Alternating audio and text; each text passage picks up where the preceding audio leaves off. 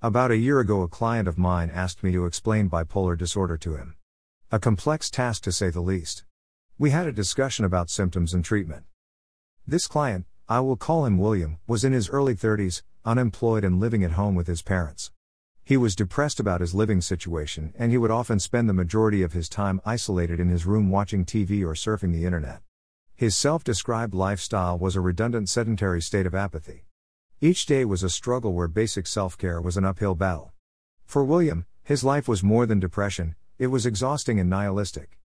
William was resistant to treatment and had been criticized by family, friends, and his psychiatrist for not cooperating. He was being told what to do, what pills to take, what thoughts to think, and his family had coerced him into seeing me for therapy. This man suffered from very painful symptoms, yet he remained resistant to therapy and medication. Basic respect. Noncompliance in clients with mental illness is not uncommon in my field. Unfortunately, it is quite common for clinicians to fail in developing rapport with these clients. Treating a client like a person by communicating and showing basic respect is a standard all healthcare providers need to be reminded of. This is especially true for those who have the privilege of doing psychotherapy. Psychiatrists, psychologists, clinical social workers, and counselors all practice psychotherapy. These professionals may have power to help vulnerable clients, but that power can be abused, or used carelessly, if clinicians forget that their task is to respectfully help the human being who seeks guidance and possibly treatment. In my training, I was taught to be sensitive and mindful to the power dynamic between myself and the client. Therapists and healthcare professionals can help their clients by seeing them as people, not as things to be labeled or even objectified.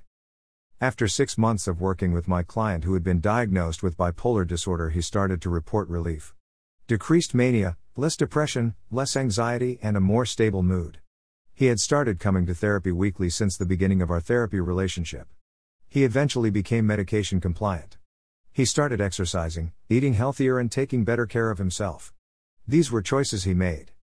In one of our sessions, I asked him why he thought he had improved his life and found relief from his symptoms. He said thank you for helping me as he started crying. He said no one took me seriously, but when we met, I felt like you treated me with respect, and you didn't try to force me to accept my mental illness or follow treatment. Therapy has helped me to take life more seriously. I realized in that moment that when we first began therapy, I felt vulnerable as the client started interrogating me about bipolar and the validity of therapy. I felt the pull to convince him or prove to him that he was very ill and needed therapy. I also felt challenged and realized how valid and important his questions were. Instead of seeing him as defensive, I thanked him for his questions, and I told him I wanted to think about them before giving him an answer. I also told him I was curious what he felt he needed to overcome his suffering. I asked him to think about this for a few weeks. After several weeks of therapy, we began to look forward to our meetings as we started to build rapport. We developed an authentic relationship based on mutual respect. This client helped me see my limits and gaps in knowledge regarding bipolar disorder. This therapy has been a humbling experience. The irony of our relationship is that he trusted me even though my answers to his initial questions about bipolar disorder were insufficient. My guess is that he trusted our relationship and I trusted him.